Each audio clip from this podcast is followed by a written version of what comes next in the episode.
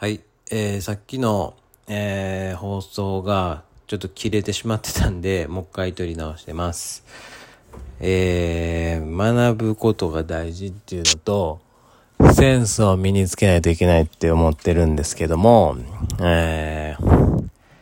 いくつか、あの、ポイントがあるんで、説明していきたいと思います。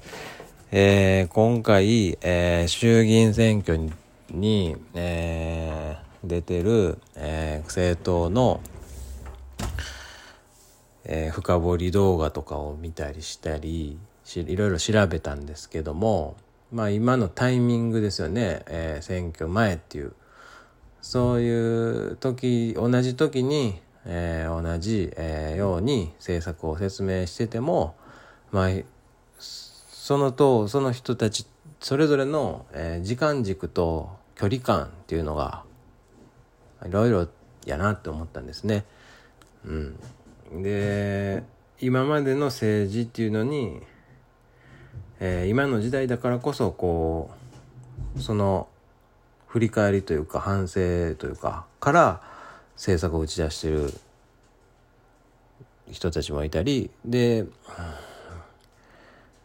まあ、実際に、えー、自民党とかは、まあ、今政権だと持ってるから責任感から例えば防衛とか外交っていう部分でまあリアリティのあるあの政策の、えー、説明とかができたりとかですねそういうふうな差が出てきますよね。まあ当たり前なんですけれども、うん。そこと、まあ、市民との感覚感情のあのギャップっていうのは生まれる生まれるんだなとも思いましたし、うん、でそれを説明する自分も、えー、相手にどう説明したらいいのかっていうところはまたあの距離感と時間軸っていうのをあの測りながら、まあ、計算をして相手が何を求めてるかっていうのをうん、瞬時に言葉を選べないといけないなんかそんな風に思ったんですよ。でこれは別に選挙があって気づいた全てにおける構造なのかなとも思いまして、まあ、今は時代の変化のトレンドがすごい早いじゃないですか。でアテンションエコノミーみたいに言われてますからとてもこうまあ、自分が疑問に思ったことをわざわざ、えー、そのブラックボックスをこう明るくするために調べていかないと分かりにくい複雑な世の中になってると思っていてでまあフィルターバブルの中であの流れてくる情報にまあ支配されてしまうみたいなのも思ってるんでうーんそういったあの他者の持ってるあの性格また属性が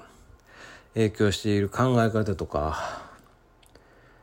アルゴリズムとかねそういうものと、まあ、自分も、えー、そういうのあると思うんでそういうものがあると意識すること。で、まあ、世の中自体のその多様性を意識すること。その多様性っていうのももう既得権益も含めて、まあ、いろんなあの立場、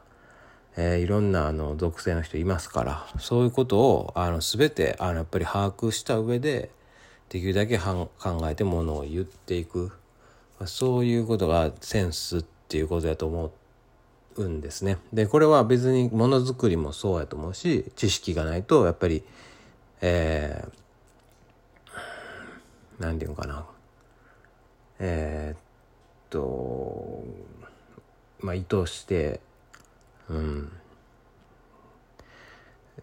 何かクリティカルな表現ができないということになると思うんですね。うんまあ、そういうことをすごく今回選挙であの自分は学べたなと思いますね。うん、だから何にでも転用可能な構造なのかなっていうふうに自分ではなんとなく腑に落ちてます。はい。ちょっとなんか何回か撮ったんで、これがうまいこと言えてるかわからないんですけど、うん。で、まあ自分個人としては、あともう一個付け加えとくと、えー、っと、やっぱり、えー、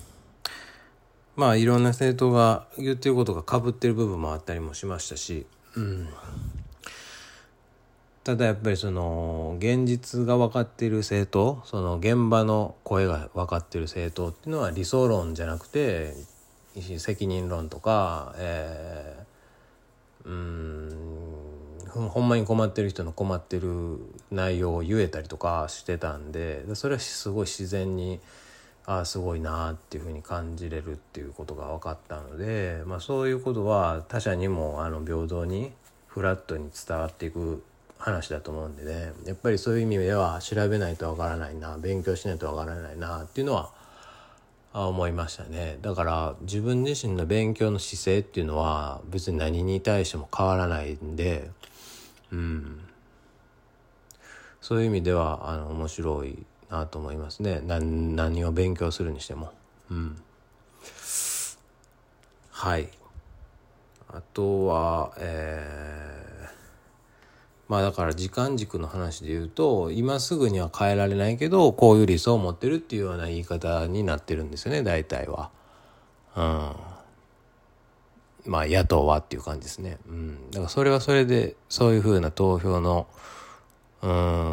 仕方もあるんだろうけれども僕としてはやっぱり丁寧なあの政策の語り口してる人たちの方が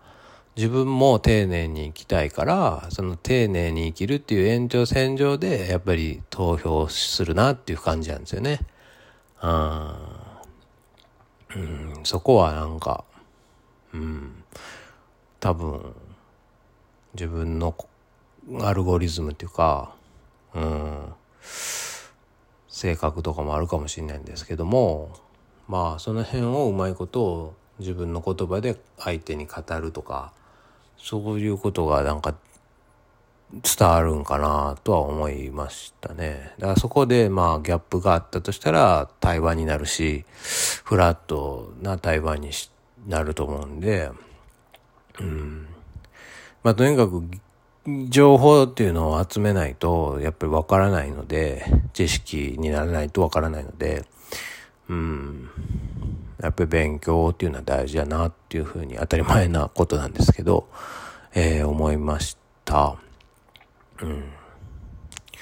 はい。ちょっとなんか、うん、面白くないかもしれないんですけど、おしまいです。ありがとうございました。